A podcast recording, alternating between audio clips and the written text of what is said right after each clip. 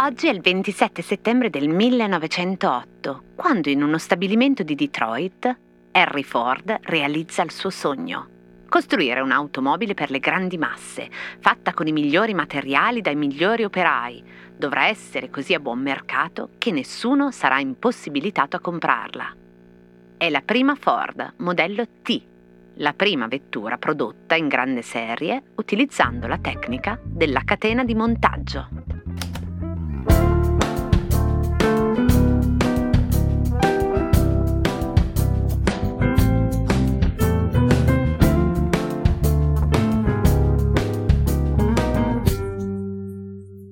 Cosa c'entra la Ford T con una catena?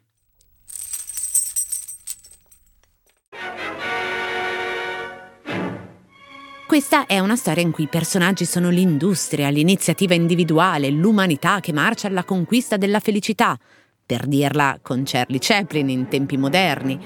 Ma come sappiamo è anche una storia in cui la parola stessa usata per nominare la cosa, cioè la catena, ce ne restituisce un'immagine abbastanza chiara, e cioè come un progetto di libertà per le quattro ruote possa diventare un progetto di catene per le due gambe. Ma andiamo con ordine.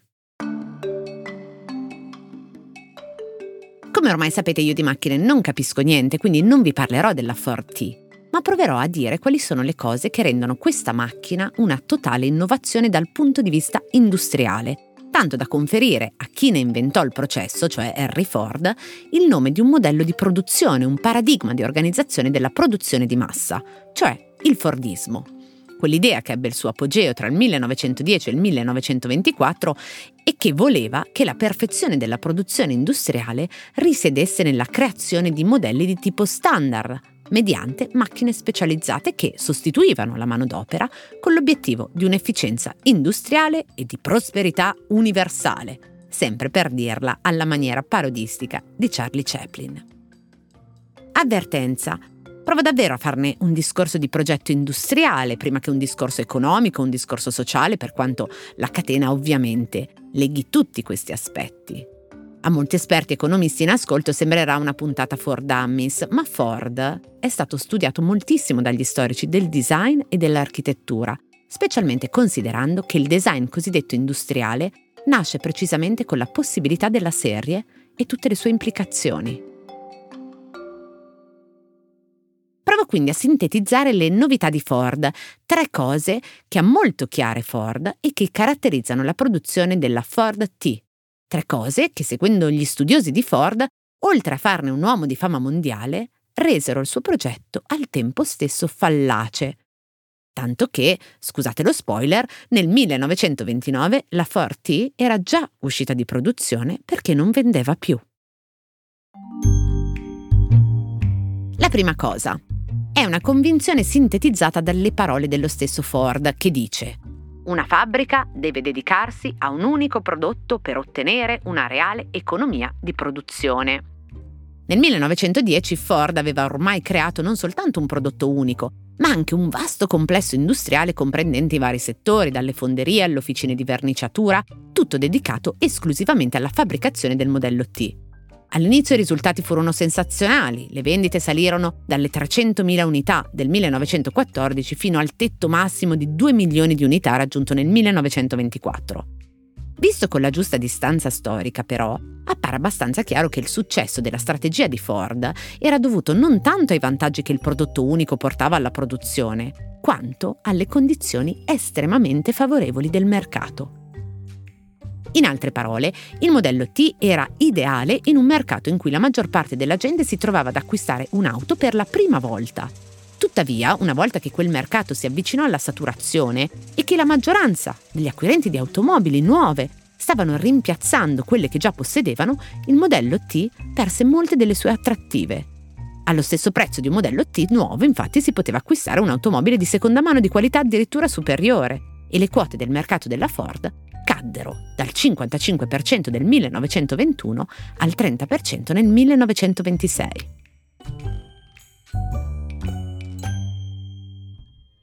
La seconda cosa. Lo stesso Ford dichiarò ripetutamente la sua fiducia non soltanto nel prodotto unico, ma anche nel proposito che esso non dovesse mai cambiare. Nella sua autobiografia afferma Vogliamo arrivare a costruire un tipo di vettura che duri per sempre. E ancora nel 1926 avrebbe dichiarato L'automobile Ford è un prodotto provato e collaudato che non richiede alcun adattamento, ha affrontato tutte le condizioni di trasporto in ogni parte del mondo. L'automobile Ford continuerà a essere fatta nello stesso modo.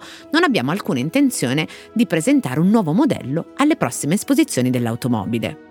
Eppure, entro un anno da quella dichiarazione di estrema fiducia, spiega lo studioso Adrian Forti, dopo un violento crollo delle vendite, la Ford sospese la produzione del modello T e presentò una nuova automobile, il modello A. E aggiunge Adrian Forti, Malgrado tutte le dichiarazioni in contrario, il design del modello T subì cambiamenti considerevoli durante i 18 anni di produzione, e non soltanto nella meccanica, ma anche nel suo aspetto esteriore carrozzerie, colori, fari, radiatori, la curvatura del cofano. Ma la pubblicità della ditta non attirò mai l'attenzione su tali modifiche, ma continuò a sostenere tenacemente il mito che il modello T rimanesse immutato. E infine la terza cosa. Oltre al prodotto unico e al prodotto per sempre uguale, la apparente, poi dirò perché apparente, novità di Ford era la perfetta intercambiabilità di ogni componente. La cosiddetta standardizzazione che, come dichiarava la pubblicità Ford nel 1906, stiamo fabbricando 40.000 cilindri, 10.000 ruote, 20.000 semiassi, 10.000 carrozzerie, 10.000 unità di ciascun componente dell'automobile, tutti esattamente uguali. Il fine ultimo di questo programma di standardizzazione era di rendere possibile il montaggio delle automobili con manodopera non specializzata.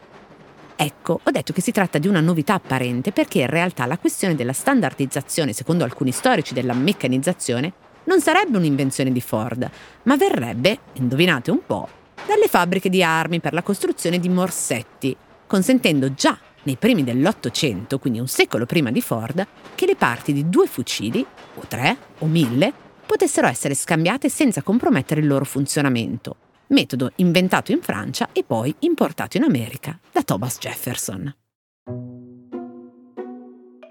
Ma tornando alla nostra Tin Lizzy, cioè la lucertolina di latta come era chiamata la Forti, con la catena di montaggio i tempi necessari a produrre una macchina negli stabilimenti della Ford è vero che si ridussero da 12 ore a un'ora soltanto, è vero che grazie a questa innovazione Henry Ford fu in grado di ridurre il prezzo da 825 a 600 fino a 360 dollari e che dal 1914 elevò la paga dei dipendenti, consentendo loro di acquistare l'automobile che essi stessi producevano. Ma benché il successo di Ford nel produrre un'automobile a buon mercato fosse incontestabile, la sola economicità non costituiva un merito. Come affermò il direttore generale della Ford, Charles Sorensen, la vendita di ogni automobile Ford comportava un rischio, un rischio che cresceva con ogni automobile venduta. In altre parole, si stavano autocannibalizzando.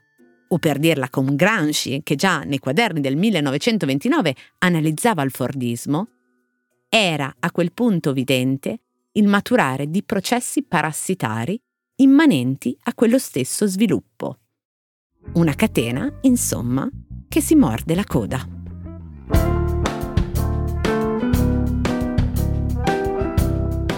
Cose arrivate da vari luoghi, epoche e situazioni.